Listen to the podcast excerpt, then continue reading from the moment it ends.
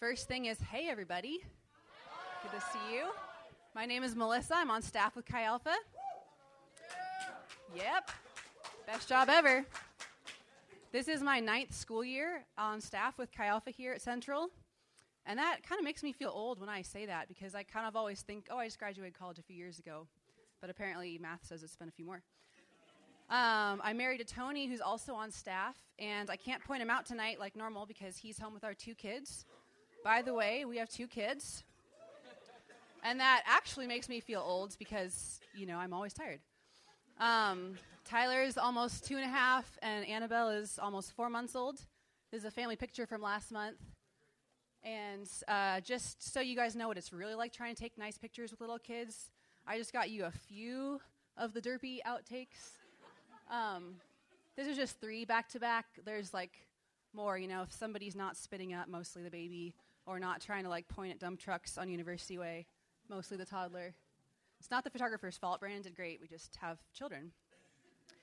Uh, also, if anybody knows parenting tactics other than bribery, just let me know. I'm asking for a friend.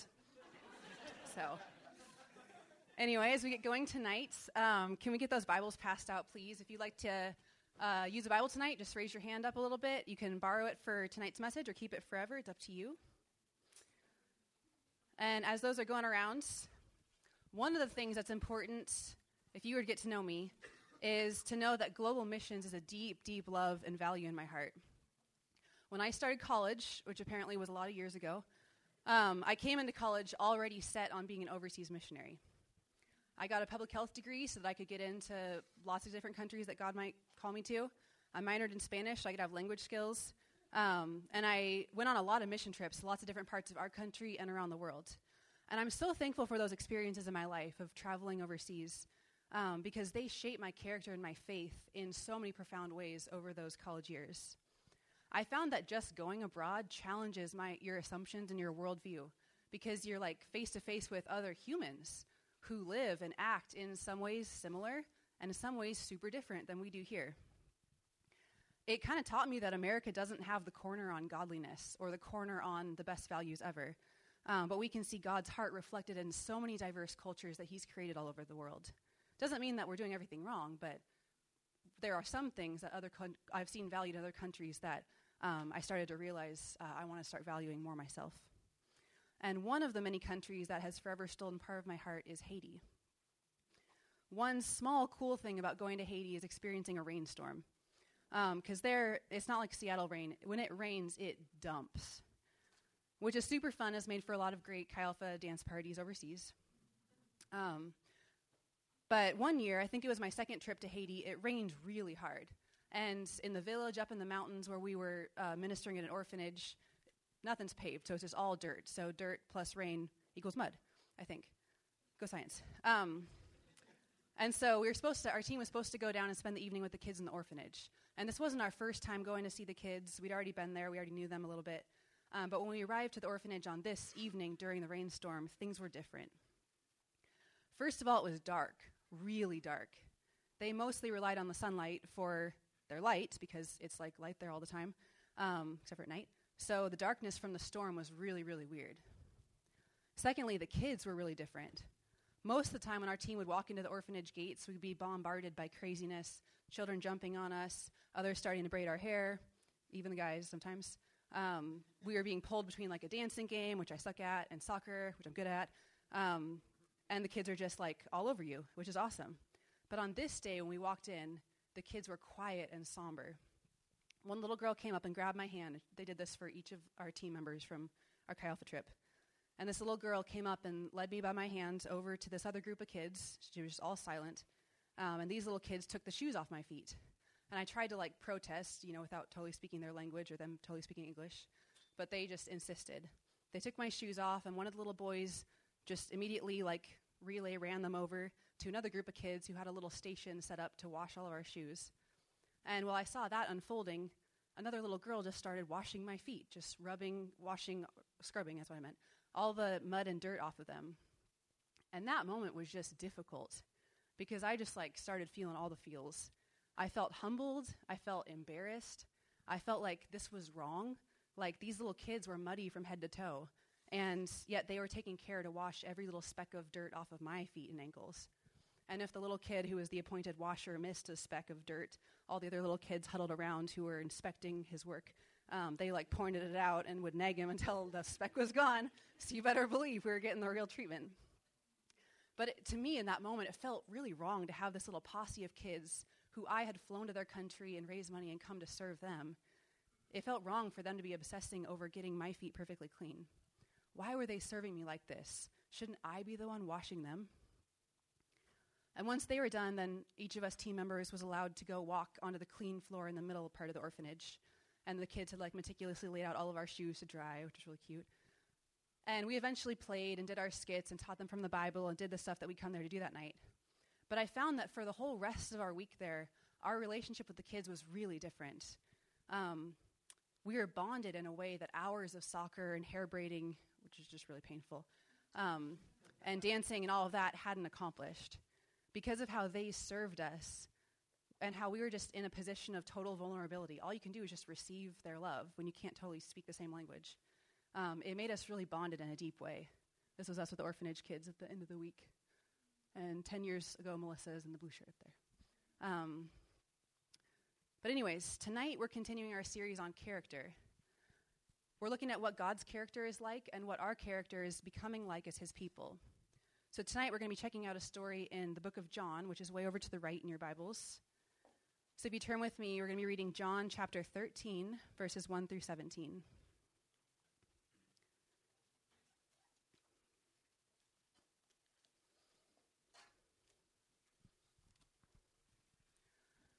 It was just before the Passover festival. Jesus knew that the hour had come for him to leave this world and go to the Father. Having loved his own who were in the world, he loved them to the end. The evening meal was already in progress. Yum. And the devil had already prompted Judas, the son of Simon Iscariot, to betray Jesus. Jesus knew that the Father had put all things under his power, and that he had come from God and was returning to God. So he got up from the, t- the meal, took off his outer clothing, and wrapped a towel around his waist. After that, he poured water into a basin and began to wash his disciples' feet, drying them with the towel that was wrapped around him. He came to Simon Peter, who said to him, Lord, are you going to wash my feet? Jesus replied, You do not realize now what I'm doing, but later you will understand. No, said Peter, you shall never wash my feet. Jesus answered, Unless I wash you, you have no part with me. Then, Lord, Simon Peter replied, Not just my feet, but my hands and my head as well. Jesus answered, Those who have had a bath need only to wash their feet. Their whole body is clean. And you are clean, though not every one of you. For he knew who was going to betray him, and that's why he said not everyone was clean. When he had finished washing their feet, he put on his clothes and returned to his place. Do you understand what I have done for you? He asked them. You call me teacher and Lord, and rightly so, for that is what I am. Now that I, your Lord and teacher, have washed your feet, you also should wash one another's feet. I have set you an example that you should do as I have done for you. Very truly I tell you, no servant is greater than his master, nor is a messenger greater than the one who sent him. Now that you know these things, you will be blessed if you do them.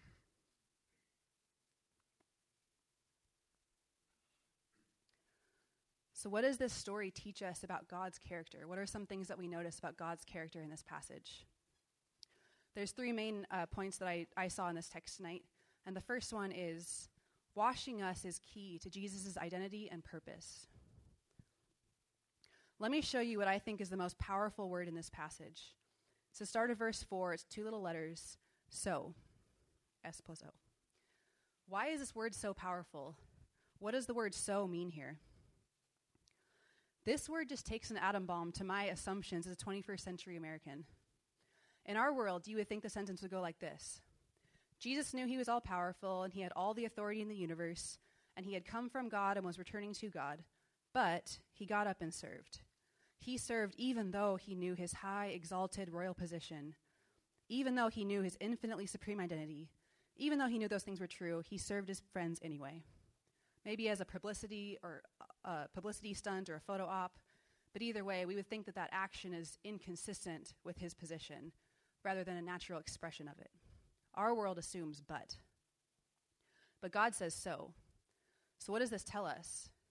The fact that Jesus knew all of who he was, all the power at his disposal, That was the reason and the motivator that he chose to serve by. Jesus serves us because of who he really is, not in spite of who he really is. So, so means that this is a culmination of Jesus' identity and power being expressed in an intentional way, a way that's consistent with who he is as God, not opposite who he is as God. So tells us that God's character is servant hearted, which is what we're going to be studying tonight. And friends, unlike any God in any other religion, unlike any other ruler or king on the planet, Jesus is the God. Jesus is the ruler who serves his people. Let's flip over to the right in the, our Bibles, even more to the right, um, to one of my most favorite passages ever, which some of you guys know is Philippians chapter 2. And we're going to check this out a couple times tonight, but right now I'm just going to read verses 5 through 11. It says, In your relationships with one another, have the same mindset as Christ Jesus, who, being in very nature God, did not consider equality with God something to be used to his own advantage. Rather, he made himself nothing by taking the very nature of a servant, being made in human likeness.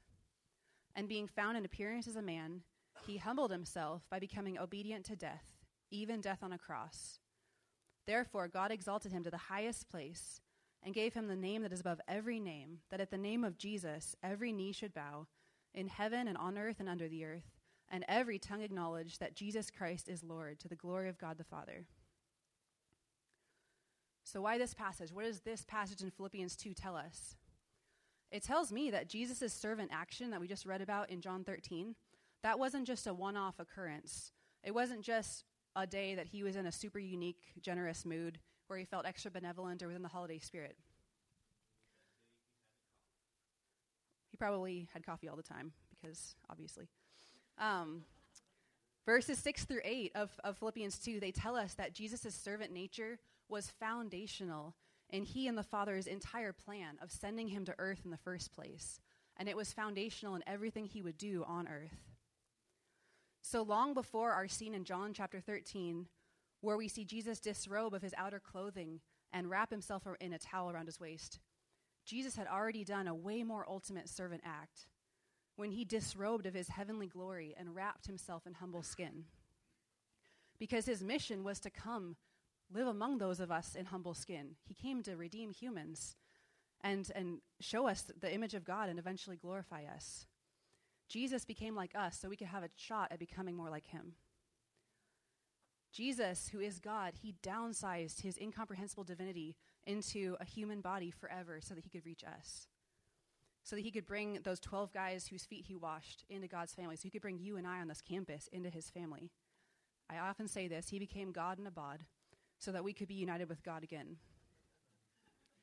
So, if you've ever wanted an extra bold act of love to make you feel super special, every day is Valentine's Day, but way better. When you remember this crazy thing that Jesus did for you thousands of years ago, he became like us forever so that we could become like him. He came to live with us, to die for us, and so he could bring many of us back into God's family.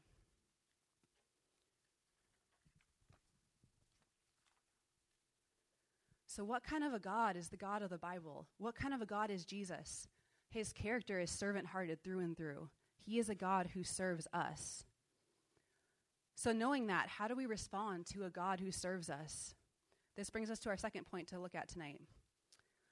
Unless he washes us, we have no part in him. Jesus says that in verse 8 of John 13. Jesus says we have to let him wash us. Let's go back at John 13 and follow Jesus uh, follow Peter's journey of responding to the God who serves us. Check out verses 6 through 10 back in John 13. Jesus came to Peter, who said to him, "Lord, are you going to wash my feet?" Jesus replied, "You do not realize now what I'm doing, but later you will understand." "No," said Peter, "you shall never wash my feet."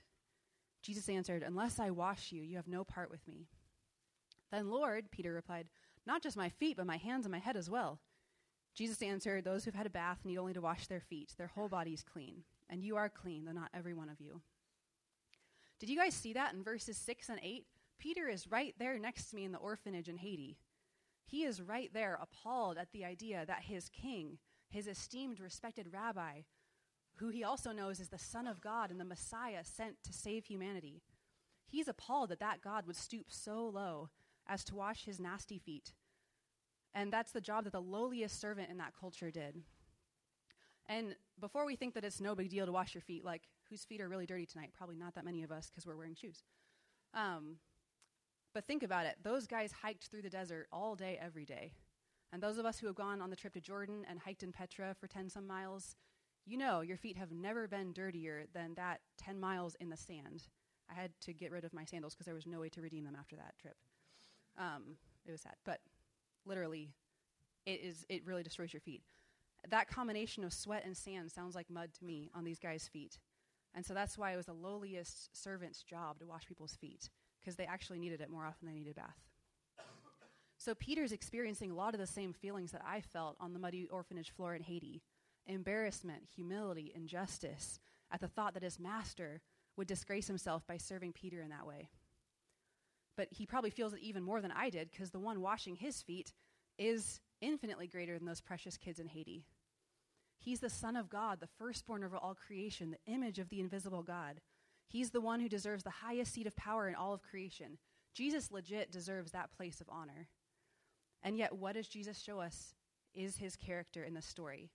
Even though he deserves to be served by us, God is our servant hearted God. He first serves us. So, again, what did Jesus say to Peter? Second half of verse 8, he says, Unless I wash you, you have no part with me. So, what is Jesus saying to us by this? Well, we already learned that God is a God who serves us. It's foundational to his nature as God to do so. God's character is servant hearted. But here, I think we learn that Jesus needs to not just be a God who serves people in general, but for you and me to become his people, he has to be our God who serves us. Jesus says to Peter and to you and I tonight, I need to become your servant. In order to really know me and be identified with me, you have to let me serve you first. To really be ex- to be experienced and be transformed by my love, you got to let me wash it over you from head to toe. It's not just a theory to know at arm's length but keep it safe. It's something true and personal and vulnerable. Jesus says, "Unless I wash you, you have no part in me." So letting Jesus serve us by washing us, that's the prerequisite for becoming his people. It's the inescapable process for becoming clean. This is how we become clean and holy, is this moment, letting Jesus wash us. And I'm not just talking about dirty feet from the Middle East or Haiti, but I'm talking about sin. I'm talking about the brokenness of our human condition, about everything we hate the most about ourselves and the stuff we can't change from our past and our present. Jesus needs to wash us of everything so that we can really be clean. And friends, I think that this statement, this is key to the gospel. We live in a fast paced, do it yourself, be all you can be, self made American life. We're working hard, we're improving ourselves, we're busy, at least looking busy, if nothing else. Um, but what does the gospel say? It says that there needs to be a holy interruption to our American but not godly pace and method of life. If we want to be anything other than just busy people, if we want to become a holy child of God, we have to stop. There's got to be that moment where we stop trying, where we stop all of our frantic doing, stop trying to become enough on our own. Because the good news of God's grace, the gospel, requires that we stop and admit, I'm just not enough. I can do a lot of things to, to, to succeed in school. Who knew that was going to be hard? I can do a lot of things to do well in society, but I cannot make myself holy. I can DIY my coffee table, but I cannot DIY my salvation. I can DIY a birthday party, but I can't DIY freedom from the sin and shame haunting me from my past. I can't self help my way out of temptation. If you've tried, you know you can get a little bit, but not enough. I can't self help my way out of being a person I don't want to be and doing stuff I don't want to do. I cannot bring myself to God. So, what does the gospel prescribe us to do? God's grace tells us to stop and turn to God. God, come rescue me. God, scoop me out of the muddy pit I've gotten my life into. God, save me, make me new. I can't do that, but Jesus, you can. I got the image that we just like raise our hands up like a little kid in a bathtub, facing their parent with their arms up, just being like, You who can, wash me. I had to cut out my stories um, for the sake of time, but I have a lot of experience bathing children, and they can't do anything on their own other than splash you and pee in the water. Um, but back to serious business. This is a gospel critical moment, and we can't be saved without it. Um, like I mentioned, I've been to s- just several different places of the world, not everywhere, but a few, and I've seen people in so many different ways striving to serve God or Buddha, or whoever they hope is out there and is going to save them if, they, if they're good enough. My heart broke in Asia at Buddhist temples, watching people take off their shoes and bow and light incense and offer fruit and try all kinds of superstitions, hoping someone out there will listen if they're lucky enough. My heart broke in the Middle East, watching people try to be different during Ramadan, trying to do enough good works to tip the balance more in favor of salvation than eternal destruction, but they never know if they do or not. My heart breaks because I know Jesus, described in John 13, is saying, You don't have to live in fear or wonder anymore if you're doing enough to serve whatever God you think is out there. I am God. The way to be saved is to let me serve you. Let me wash you and make you clean. Then you never have to wonder anymore. Friends, this is really good news.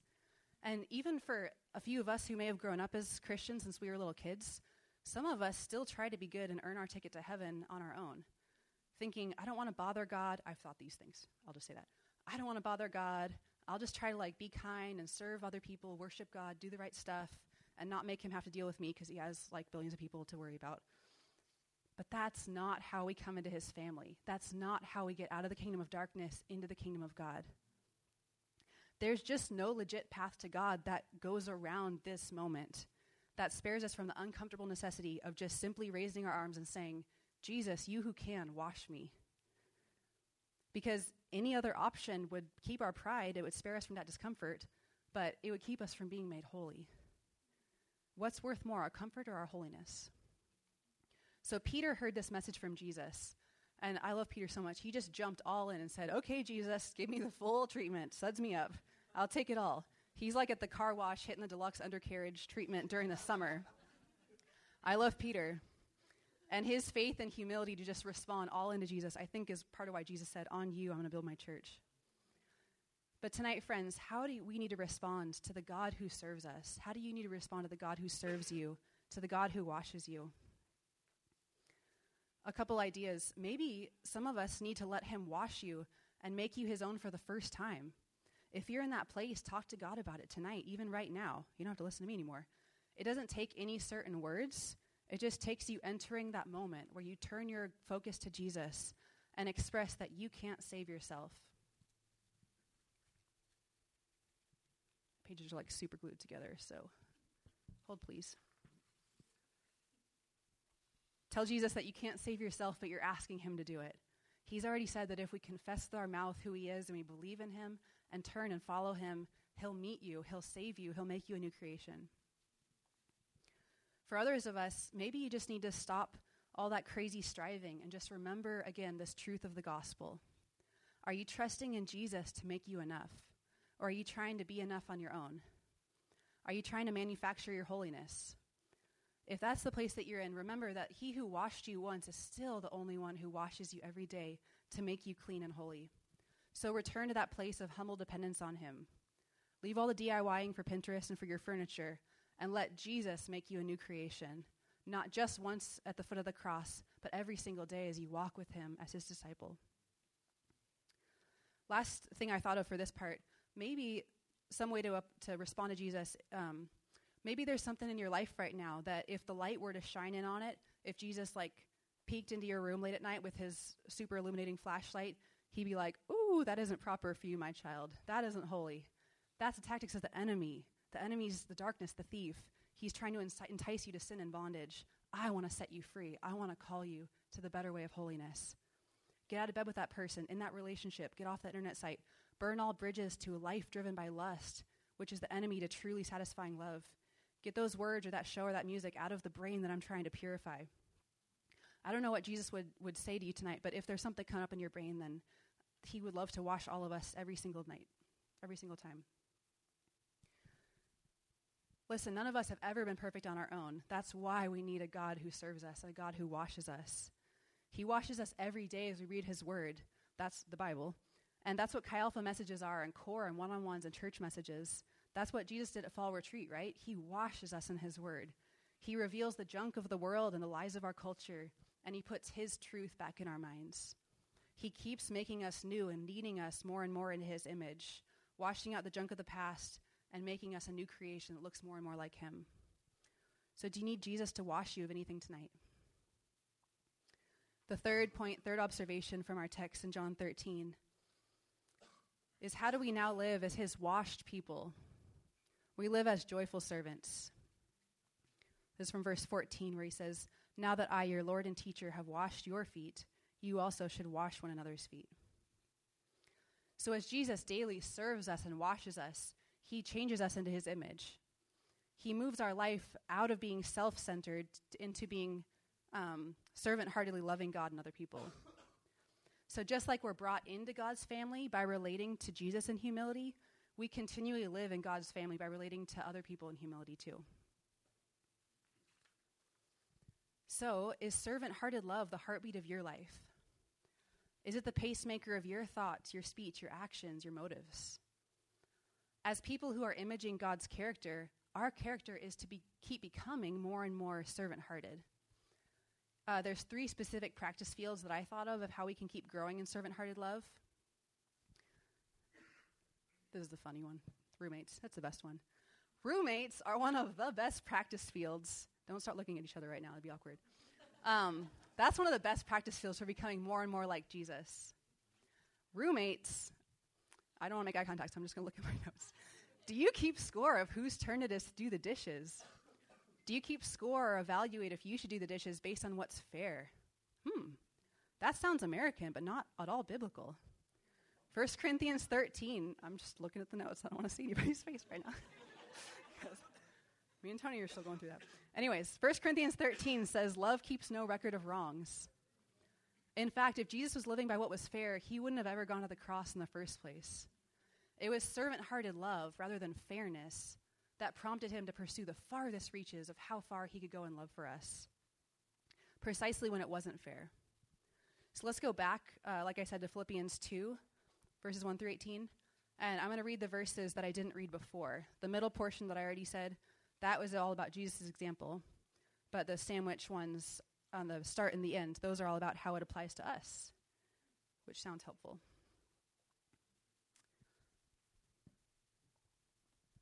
So Paul's writing to a group of believers like us, so it sounds relevant. Therefore, if you have any encouragement from being united with Christ, if you have any comfort from his love, any common sharing in the Spirit, any tenderness and compassion, then make my joy complete by being like minded having the same love, being one in spirit and one of mind. Do nothing out of selfish ambition or vain conceit. Rather, in humility, value others above yourselves, not looking to your own interests, but each of you looking to the interests of the others. In your relationships with one another, have the same mindset as Christ Jesus.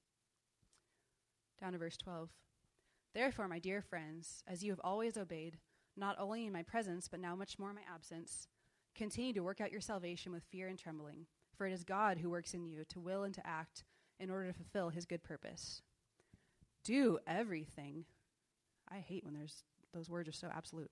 Do everything without grumbling or arguing, so that you may become blameless and pure, children of God without fault in a warped and crooked generation.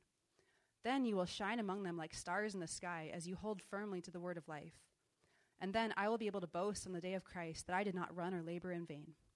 But even if I am being poured out like a drink offering on the sacrifice and service coming from your faith, I am glad and rejoice with all of you. So you too should be glad and rejoice with me.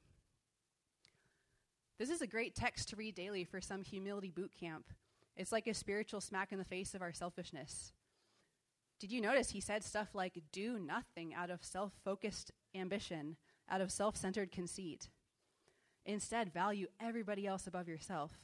Do everything based on serving other people's interests rather than your own interests, like Jesus did. Do everything without grumbling or complaining or whining or venting or being passive aggressive. Dang, that sounds like a pretty black and white list. Like no complaining. Oh, so hard when you have little kids. No more talking the way that the world talks or whining the way that worldly roommates would whine. But instead, we're supposed to just be busy perfecting the servant hearted love that Jesus lived. Now, I want to just clarify that servant hearted godly love is not the same thing as becoming a doormat. Oftentimes, you will need to talk to your roommates or your friends about ways that they're not honoring their commitments or that they're hurting you. So if there's something that you need to be on, when there's something you need to be honest about, servant hearted love looks like bringing it up to them face to face, person to person, without talking to the whole rest of the world before them. Talking to them honestly, wisely, rather than being passive aggressive or gossiping or anything else that uh, we might do if we weren't following Jesus.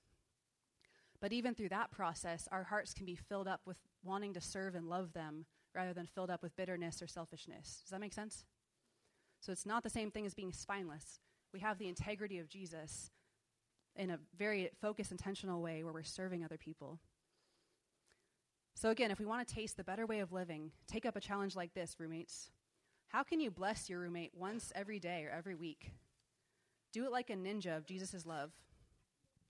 That might be doing their dishes or making lunch for them or leaving them an encouraging note. When you know a person, it's really easy to start thinking about things that would bless them. Second uh, way that this applies how does this apply to core groups? Well, do you evaluate if you're going to go to core or one on ones or Chi Alpha based on what's in it for me thinking? On am I going to get a better offer coming along? Even as a facilitator on staff, 6 p.m. before core, my brain would start thinking of all these really creative reasons not to go to core. I don't know if anybody else can relate or if it's just me. But our brains are so funny and so creative. And I just laughed and said, Melissa, you're going to core. You're the facilitator. so, what I'm saying is, there's infinite potential for stuff like that. But how do we follow Jesus? We should think like, who can I serve? Who could I encourage at core tonight? How could I like add to our conversation, not to make myself sound super cool, but so that I can help draw out the quiet peeps? How can I help our conversation be unified and honoring to Jesus? One tiny aside, specific way the Bible talks a lot about spiritual gifts. Like when God's people gather together, He can help us be UPS delivery people of God's grace for each other. As we yield to the Holy Spirit's work in our lives, as we grow in servant hearted love, you can just ask Him to fill you up with some grace for other people, like fill you up to overflowing so you can have something to give to somebody else. He'll do that right before your eyes because He's good. There it's like watching practical miracles right before your eyes as he just like gives you a verse and then you're supposed to share it and then the person's like oh my gosh. And you know like that's not really the best example but i didn't write that down. Um, but the point is there's so many ways that going to core and one-on-ones and chi alpha just get more and more and more and more awesome and exciting when we keep trading out our glasses of self-focused consumerism for glasses of other focused generosity so whenever possible serve other people by doing homework way ahead of time or way after time but go to core with your heart preheated to just serve and love everybody else. Lastly, I had a whole section on dating and marriage that I had to cut for the sake of time, um, but let me just say a little tiny bit. Practicing Jesus' humility and servant hearted love now in the single years, that's the best practice ever for developing the character you're going to want for a godly marriage. And let alone parenting, where all you do is serve little people who can't serve you back. I'm just saying, like, I think that that's part of God's plan. Like, roommates in college. Oh, that's easy. Marriage, harder. Little children. Not going to talk about it right now. Um, so many poopy diapers today. But um, God is trying to move us throughout our whole lives out of self, selfish lives to the one, ones who serve others with self, self uh, servant-hearted. That. I just want to say that I'm really glad God took me on a multi-year journey of trying to learn this kind of love in college, way before Tony and I ever started dating. And he prepared me for marriage by stuff like going on mission trips, like spring break outreach and summer missions, by serving Chi Alpha, by behind the scenes stuff like pre prayer and set up and tear down teams. Those things are like CrossFit for servant hearted love because nobody sees you do it except for the other people on the team. He challenged me to meet with people in my core who didn't know Jesus as well and like read the Bible together. He challenged me to think of things like my time and money and car and knowledge and whatever to think of that stuff as resources to serve other people with rather than my own stuff to hoard. He challenged me to be a faithful friend who could make and keep commitments. Gee, doesn't that sound like a helpful quality for marriage? But how many people in our culture live like they value that at all? You don't become marriageable at the altar, like you build it beforehand. That's a freebie. It's important. Anyway, as God challenged me to grow in these ways of loving others servant heartedly rather than self gratifyingly, He gave me the conviction that that's the only type of person I would want to marry someday, where we could have a Philippians 2 type of servant hearted love. And I'm glad that I didn't settle for less but spent my single years practicing. I had a lot of single years practicing this type of love in the ways that I mentioned with roommates and friends and teammates on mission trips and people in core. So I'm still really far from perfect, as parenting shows me every day. Um, but God keeps pressing us as His washed people to move away from selfish life and to move into joyfully serving those around us. So as we close tonight, worship team, you can come on up. I just want to ask all of us to think about what has Jesus been saying to you tonight? What does he want to wash you of? What does he want you to start doing to become more like his servant hearted self? Here's some specific ways that I thought of that we could respond tonight. First is to think about if there's something that you need Jesus to wash you of tonight. Second, ask for prayer from somebody around you. 1 John 1 9 says, If we confess our sins to each other, he, God is faithful and just to forgive us our sins and purify us from all unrighteousness. That means if there's something that you want Jesus to wash you of, and number one, ask a friend to pray for you about it. And Jesus will work through our prayers. And bonus, praying for each other is totally a way to keep practicing servant hearted love to each other. So let's do a lot of that praying for each other tonight. Because I'm sure we all have ways that we can keep growing and being washed by Jesus. Uh, third thing I thought we could respond to is, or respond with, is plan a way to keep growing in God's servant hearted love. I mentioned a lot already, but a few ideas to close. You commit to reading a Bible passage like Philippians 2 or something else every day. You could commit to serving your roommate or your classmate or friend, just like a J- Jesus ninja, like I talked about earlier. You could meet a, wor- a need in our world. Like Amanda's message last week, there are so many social justice needs all around us that need people with compassionate action to meet those needs. You could uh, do commitment CrossFit. That means that there's so many disciplines that we could keep every single week that grow servant-hearted love. Like I mentioned, core, one-on-ones, mission trips, set up teardown team, going to pre-prayer um, before Chi Alpha, meeting with somebody in core or an international student to learn more about Jesus. Whatever God's putting in your head tonight, um, just write it down in your journal or in your phone. Write down what you're planning to start and commit it to God and commit it in prayer tonight. So I'll pray to close us. Lord Jesus, um, we just don't deserve the kind of God you are, but I am so thankful that you are a God who serves us, that you are the God who disrobed of, of that infinite divinity so that you could be like packaged into a human body and come and show us the image of the invisible God that you could show us what God is like and you could ultimately die for us and pay the penalty that none of us could ever pay for ourselves. You wash us and we are clean and we are new. And I praise you for that. That in your family, we never have to wonder if we're saved, that we never have to wonder how we're going to get out of sin or how we're going to um, like get what needs to be done. You, you're faithful and you're our provider. So, God, I just pray that um, you would just speak to every single one of us tonight um, that whatever we need to be washed of or filled up with, or whatever you need to speak to us, Lord, um, would you just speak it to every single person? Because um, you are so faithful, Jesus. You're so kind and so gentle and so good. And I just pray that you would really glorify yourself through how each of us pray and process tonight and love each other by praying for each other. So pray all this in your name, Jesus. Amen.